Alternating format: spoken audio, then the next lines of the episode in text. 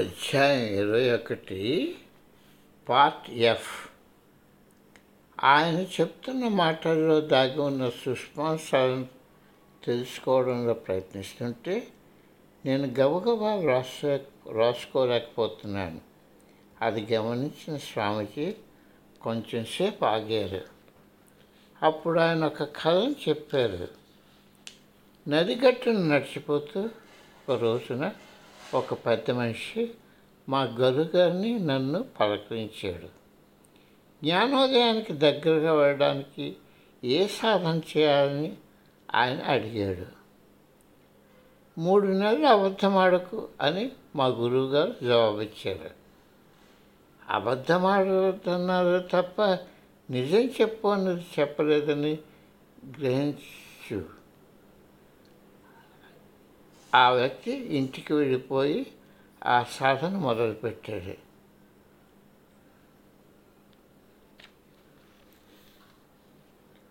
ఆయన చేస్తున్నది ప్రభుత్వోద్యోగం. అక్కడ చట్టవిరుద్ధంగా రవాణా జరుగుతున్నది. ఆయనకి అది తెలుసు, కానీ దానిలో ఆయనకి ఏ పాత్ర లేదు. మరుసటి వారంలో అధికారులు హఠాత్తుగా విచారణకు ఆయన ఆఫీస్కి వచ్చారు. ప్రతి వారిని ఇంటర్వ్యూ చేశారు. ఇన్స్పెక్టర్ దొంగ రవాణా గురించి ఆయన ప్రశ్నించినప్పుడు మా గురువుగారి మాటలు గుర్తుపెట్టుకుని వారికంతా చెప్పివేశాడు. ఇన్స్పెక్టర్ మిగతా వారిని ప్రశ్నించినప్పుడు వారంతా ఆయనే దీనికి సూత్రతాడని జవాబు చెప్పారు. అతన్ని దోషిగా నిర్ణయించాడు.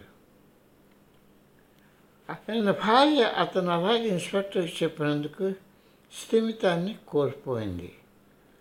ఆయనే కానీ నోరు మూసుకొని ఉంటే ఈ అనర్థం వాటిల్తుండేది కాదని గుర్తు చేసింది. అప్పుడు ఆయన తను నది కట్టిన మహాయోగిని కలిసినప్పుడు జరిగినది ఆయనకు చెప్పాడు. చాలా బాగుంది, నన్ను ఇంత అవమానం పాలు చేసినందుకు ఆయనే చేరు అంటూ విడాకులకు వ్యాజ్యం వేసింది. అతని స్నేహితులు ఆయన్ను ఒక మూర్ఖుడిగా తలచారు. ఆయన అవస్థకు హేళన చేశారు. ఆఖరకు ఆయన సంతానం కూడా ఆయనతో కాక వారి తల్లి వద్ద ఉండటానికి ఎన్నుకున్నారు. బ్యాంకు ఖాతాలో ఉన్న సొమ్మునంతా అతని భార్య తీసివేసింది. లాయర్లకు సొమ్ము ఇవ్వడానికి ఆయన వద్ద ఏమీ లేక ఆయన జైల్లోనే ఉండిపోయారు.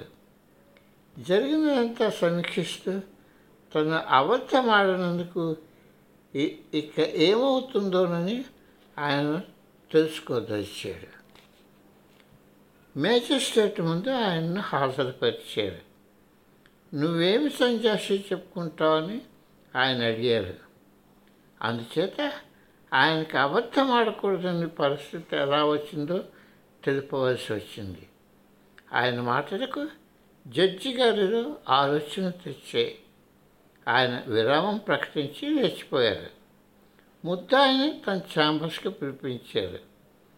ఆ కథంతా విని ఆ జడ్జి గారు తన గురువు గారిని ఆయన కలిసినట్టుగా గ్రహించాడు. దీనితో ఆయన కేసులోని లోతుపాతుల్లోనికి వెళ్ళి సాక్ష్యాల వైరుధ్యాలు కన్నట్టు కనుగొని కేసును కొట్టివేశారు. ఇప్పుడు ఆ వ్యక్తి స్వేచ్ఛాజీవి, కానీ ఏకాకి. ఇక ఏమి జరుగుతుందని ఆయన ఆత్మపడారు. 3 నెలల సాధన తర్వాత ఆయన చట్టరీత్యా 20 లక్షల రూపాయల వారసత్వం పొందేదని తంతి వచ్చింది. త్వరితంగా ఆయన భార్య తను కలిసి తమ పరిస్థితిని తప్పుగా అర్థం చేసుకుందని ఒప్పుకుంటూ క్షమాపణ కోరింది. కానీ ఆ వ్యక్తి తన పాత జీవితాన్ని మర్యాదగా తిరస్కరించాడు. 3 నెలల్లో ఇంత అయితే జీవితం అంతా అబద్ధాలు ఆడకపోతే ఏమి వస్తుందో అన్న ఆకాంక్షతో ఒక నూతన జీవితాన్ని ఎన్నుకున్నాడు. నా వల్ల స్వామీజీ మాటలకు గూఢార్థాన్ని అన్వేషిస్తూ నా మనస్సు అన్ని దిశల్లో ఎంత హుషారుగా పరిగెత్తింది. మత్స్యకంలో క్షుద్రహారాన్ని బంగారంగా రూపాంతరం చెందించే రసయోగం వలె యోగ దేహాన్ని ధరించిన ఆత్మకు వర్తించే రసాయన శాస్త్రం వంటిది. మత్స్యకంలో క్షుద్రహారాన్ని బంగారంగా రూపాంతరం చెందించే రసయోగం వలె యోగి దేహాన్ని ధరించిన ఆత్మకు వర్తించే రసాయన శాస్త్రం వంటిది. Yoga is the alchemy of an embodied spirit. Yoga is the alchemy of an embodied spirit. నన్ను నేను పునర్వచించడం మొదలుపెట్టాను. నేను ఆధ్యాత్మిక అనుభూతులను వెతికే మానవ మాత్రమే కాను. దానికి మారుగా నేను మానవానుభూతుల గుండా ఎదుగుతున్న అంతరాత్మను. నా ప్రయాణం ఇంకా ముగియలేదు.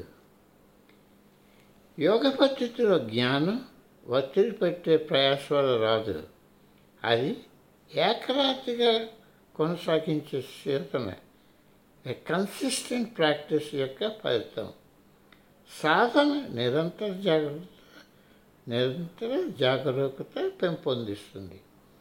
మనసును అభిముఖం చేయడం ద్వారా నువ్వు ప్రపంచాన్ని ఆనందించగలవు. నువ్వు నీ పనికి, మనుషులకు, జీవితానికి హాజరై ఉన్నావు. నీ దేహం, నీ మనస్సు కలిసి శ్రద్ధతో పనిచేయనివ్వండి. ప్రయోగాత్మకంగా ఉండే లక్షణం ఇదే. నీ మనస్సును లేక ప్రజలను బెదిరించుకో. ఉద్దేశపూర్వకమైన ఆసక్తి రావడానికి బలవంత పెట్టకూడదు. మనసును నిర్దేశించండి. ముందున్న వస్తువులో ఆసక్తి ఏర్పరచుకోండి. ముఖ్యంగా మీ మనస్సులో గందరగోళ పరిస్థితులు ఏర్పరచుకోకూడదని నిశ్చయించుకోండి.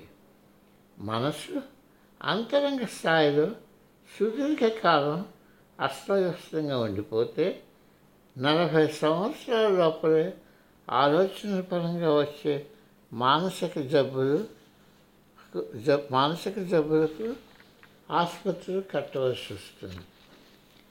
యోగాను అభ్యసించడం నీ స్వభావం యొక్క అన్ని స్థాయిల్లో నీ శక్తులను వ్యవస్థీకరిస్తుంది. వ్యవస్థ లేకపోతే నీ జీవశక్తి వృధా అయిపోయి నీ బాహ్య సంఘటనలు నిన్ను నియంత్రిస్తాయి. అభ్యాసం లేకుండా గ్రంథాలు సహాయం చేయలేవు. అవి నీ మనస్సును ఓ సిద్ధాంతీకరమైన స్థితిలోనే ఉంచివేస్తాయి. మంచి సరైన ఆలోచన వాటంతటవే ఏమీ చేయలేవు. మార్పు అలా రాదు. యథార్థత గురించి జాగరూకత అన్ని బాధలను తొలగిస్తుంది. చివరకు ఇతరులు నీ అంత జాగరూకంగా లేదనే బాధ తప్ప ఇంకేమీ మిగలదు. ప్రారంభంలో పరిస్థితి ఎంత బాధాకరంగా ఉన్నా యథార్థాన్ని వాయిదా వేయకండి. దాన్ని తప్పించుకొని జీవించకండి. అప్పుడు తెల్లవారుజాము 3 గంటలు అవుతున్నది. గదిలో ప్రశాంతత నెలకొంటున్నది. అది మా గురువుగారి ధ్యాన సమయం. మేము నిశ్చితిలోనికి అడుగుడేము. తల పైకెత్తి నక్షత్రాలతో మినుకుంటున్న పై ఆకాశాన్ని చూశాను. నన్నెవరో ఆ నక్షత్రాల గుండా ఓ ప్రయాణం చేయించారన్నట్లు అనిపించింది.